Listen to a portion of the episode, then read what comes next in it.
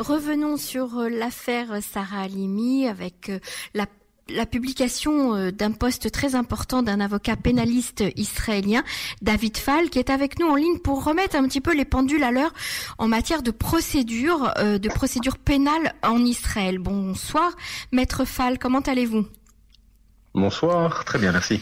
Alors, euh, Maître Fall, euh, au moment de, il y a quelques jours, hein, on a entendu euh, les avocats de la sœur de Madame Alimi Zirona Levracha annoncer qu'ils allaient peut-être porter plainte en Israël pour continuer leur procédure juridique, n'ayant pas été satisfaits par les décisions prises par les tribunaux français.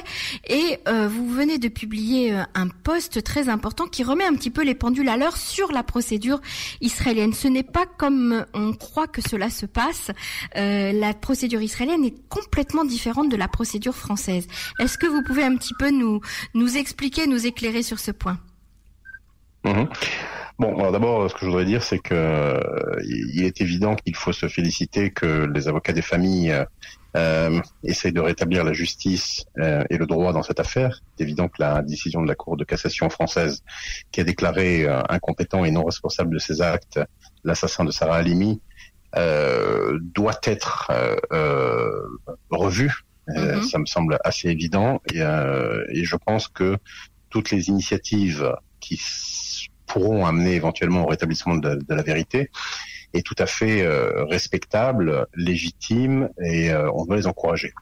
Absolument. Alors justement, on, a, on a, on sait qu'en Israël il y a une loi euh, qui permet justement d'attaquer et de poursuivre quelqu'un qui commettrait un acte antisémite en dehors du territoire israélien contre une personne de religion juive. Alors c'est une loi que, qui nous a beaucoup surpris, mais en même temps qui nous a tous un peu rassurés en se disant que où que l'on soit dans le monde, eh bien l'État d'Israël prend euh, euh, notre défense.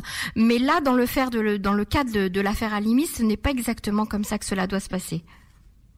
Oui, alors ce que je disais, c'est que bien évidemment toute initiative doit être encouragée et doit être euh, bien évidemment appréciée. maintenant, il me semble, à mon avis, qu'il serait plutôt souhaitable de regarder d'abord la réalité et la procédure. Alors, il est vrai qu'on a entendu euh, certaines personnes euh, parler d'une procédure éventuelle euh, en Israël. Vous faisiez appel euh, il y a quelques secondes à euh, cet article de loi qui est l'article 13 du, du code pénal. Enfin, il n'y a pas de code pénal en Israël, mais de la loi pénale israélienne qui précise que la loi israélienne pourrait s'appliquer euh, dans le cas d'une euh, d'une attaque euh, euh, d'un dossier où euh, on mettrait la vie en danger d'un juif hors territoire israélien. Mhm. Et il faut alors, il y a une deuxième condition, parce qu'on a entendu un peu tout et n'importe quoi. Il y a aussi une deuxième condition qui est cumulative, qui dit que non seulement il faut que la personne soit juive, qu'on ait essayé d'atteindre à, d'atteindre à sa vie ou qu'on ait atteint à sa vie, et la troisième donc, condition, c'est que on l'a fait parce que cette personne était juive. Donc au nom, enfin entre guillemets, un acte antisémite. C'est ça. Donc la loi, la loi prévoit qu'il y aurait une application de la loi. Euh, la loi israélienne, on va dire, tend, son, son bras et euh, en dehors des frontières israéliennes. C'est beau, c'est très symbolique. Ça a été mhm. fait euh, par le législateur israélien. C'est une très très belle image et comme je l'explique dans mon poste, l'application de cette de ce principe est un peu plus compliquée puisque la loi elle-même ne le, ne le prévoit pas. Alors, euh, et c'est ce que j'explique. Ce, ce, cette, application, cette application est un peu compliquée puisque euh, soit on fait venir euh, la personne ici en Israël et on applique le droit israélien sur un fait qui a été commis en France, c'est tout à fait possible, mais on ne va pas amener l'assassin de Sarah Halimi en Israël, il ne viendra pas de son plein gré. Mhm. Et on n'ira pas le kidnapper non plus, hein, euh, Maître Fall. Et je pense pas, je pense pas qu'on ira le kidnapper comme comme le, comme l'État d'Israël l'a fait pour les criminels nazis. Euh, donc, euh, il me semble que la chose est un petit peu plus compliquée euh, qu'il n'y paraît.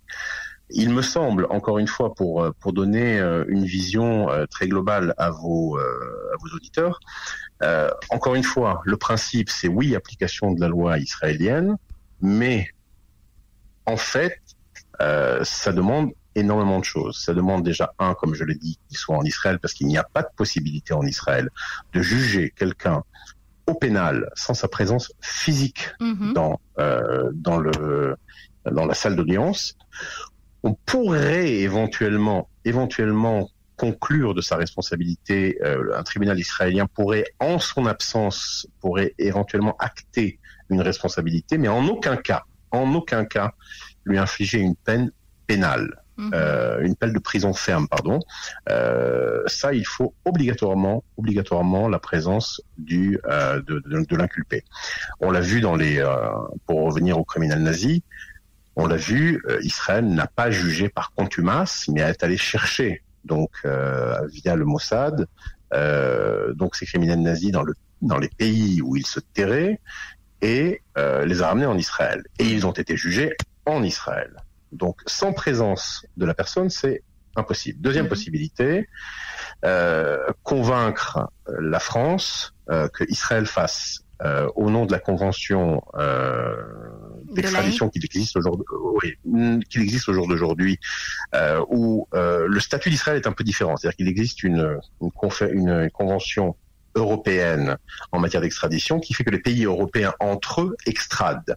Au jour d'aujourd'hui, la France n'extrade pas ses citoyens à part au sein de l'Union européenne. Alors Israël est membre, plutôt signataire de cette convention. Euh, comme je le marque dans mon poste, elle en a tous les avantages et tous les inconvénients. Pourquoi?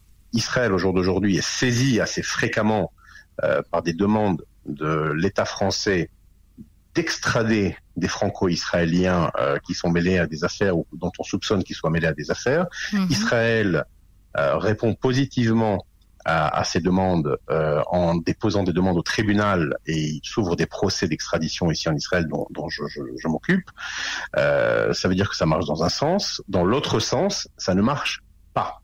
On en a pour preuve euh, le dossier Lisitoni il y a quelques années où euh, Israël n'a même pas euh, demandé l'extradition à la France puisqu'elle savait très bien que la France n'extrade pas. Donc il y a une dissonance totale dans, euh, dans ces échanges. C'est pas tout à fait normal, ça, Maître Fall. Hein? Non, c'est pas normal du tout. Même je, je le dénonce euh, à chaque euh, à chaque audience dans des dossiers d'extradition. Maintenant, il y a une volonté euh, assez précise de l'État d'Israël, eh bien de entre guillemets répondre favorablement aux nations et, et, et à l'Occident. Mhm. Donc Israël, oui, examine les dossiers d'extradition, euh, de la France hein, dans le cas qui nous intéresse, mais l'inverse n'est pas euh, n'est pas n'est pas vrai. L'inverse, malheureusement, n'est pas vrai, à moins qu'il y ait une vraie volonté de l'État d'Israël de faire la démarche mhm. et de demander à la France, et puis euh, essayer de faire, entre guillemets, le forcing. Non, Mais, on voit mal la France accepter d'extrader vers Israël quelqu'un qu'elle a déjà jugé, en plus. Alors ça c'est un deuxième problème. Ça c'est un deuxième problème. Dans une configuration normale, si la personne avait été arrêtée en France euh, et que Israël aurait demandé son extradition vu l'article 13 dont on a déjà parlé, mhm. alors là, euh, il aurait fallu passer d'abord le premier barrage de l'extradition, euh, le faire venir en Israël et le juger. Alors sur le plan du droit pénal, il y a un principe de base, c'est qu'on ne peut pas être jugé deux fois pour les mêmes faits dans deux pays. C'est pas mhm. possible. Alors, il est vrai, qu'il n'y a pas eu de procès concernant l'assassin de, euh, de Madame Alimi, mais la Cour de cassation a déclaré qu'il était donc euh, incompétent et pas responsable de ses actes, ce qui peut être considéré comme euh, bien un, jugement. Un jugement. oui, mais c'est un jugement, c'est un jugement qui ne nous plaît pas, c'est une décision qui ne nous plaît pas, qui empêche la prolongation du procès, mais ça peut être considéré, euh, ça, ça, peut être une décision qui a ce qu'on appelle autorité de choses jugées. Mm-hmm. Ça veut dire que un tribunal israélien, encore une fois, je répète, si Israël demande l'extradition et que celui-ci est extradé, on, on, on, se projette vraiment très très loin.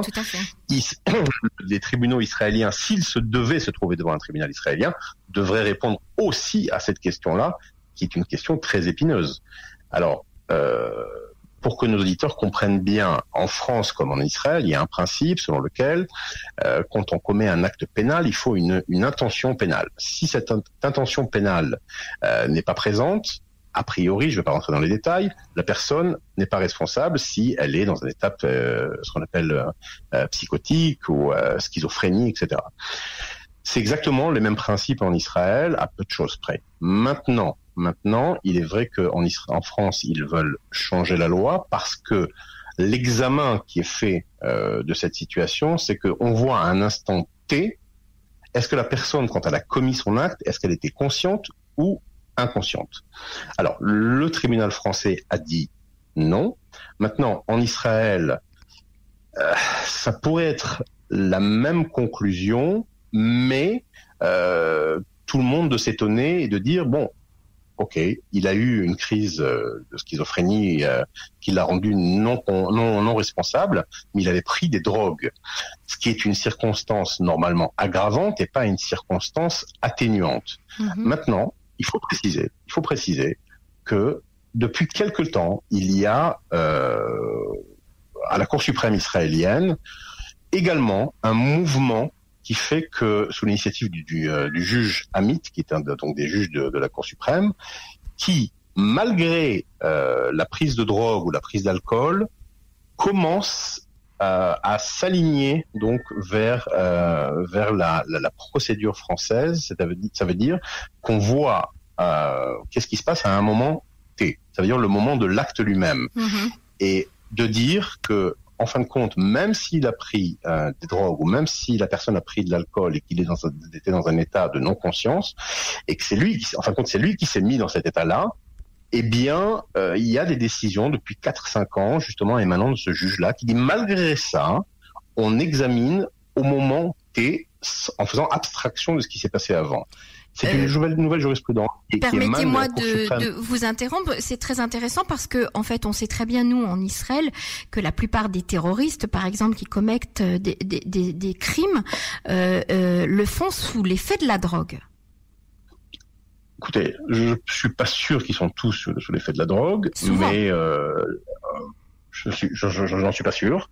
Maintenant, c'est vrai, c'est un, problème qui est épineux. C'est pour ça qu'il y a eu euh, de la Cour suprême quelques décisions qui mhm. sont venues, oui, accepter le fait que, encore une fois, à ce moment T, la personne euh, n'était pas consciente de ses actes, peu importe ce qu'elle a fait avant.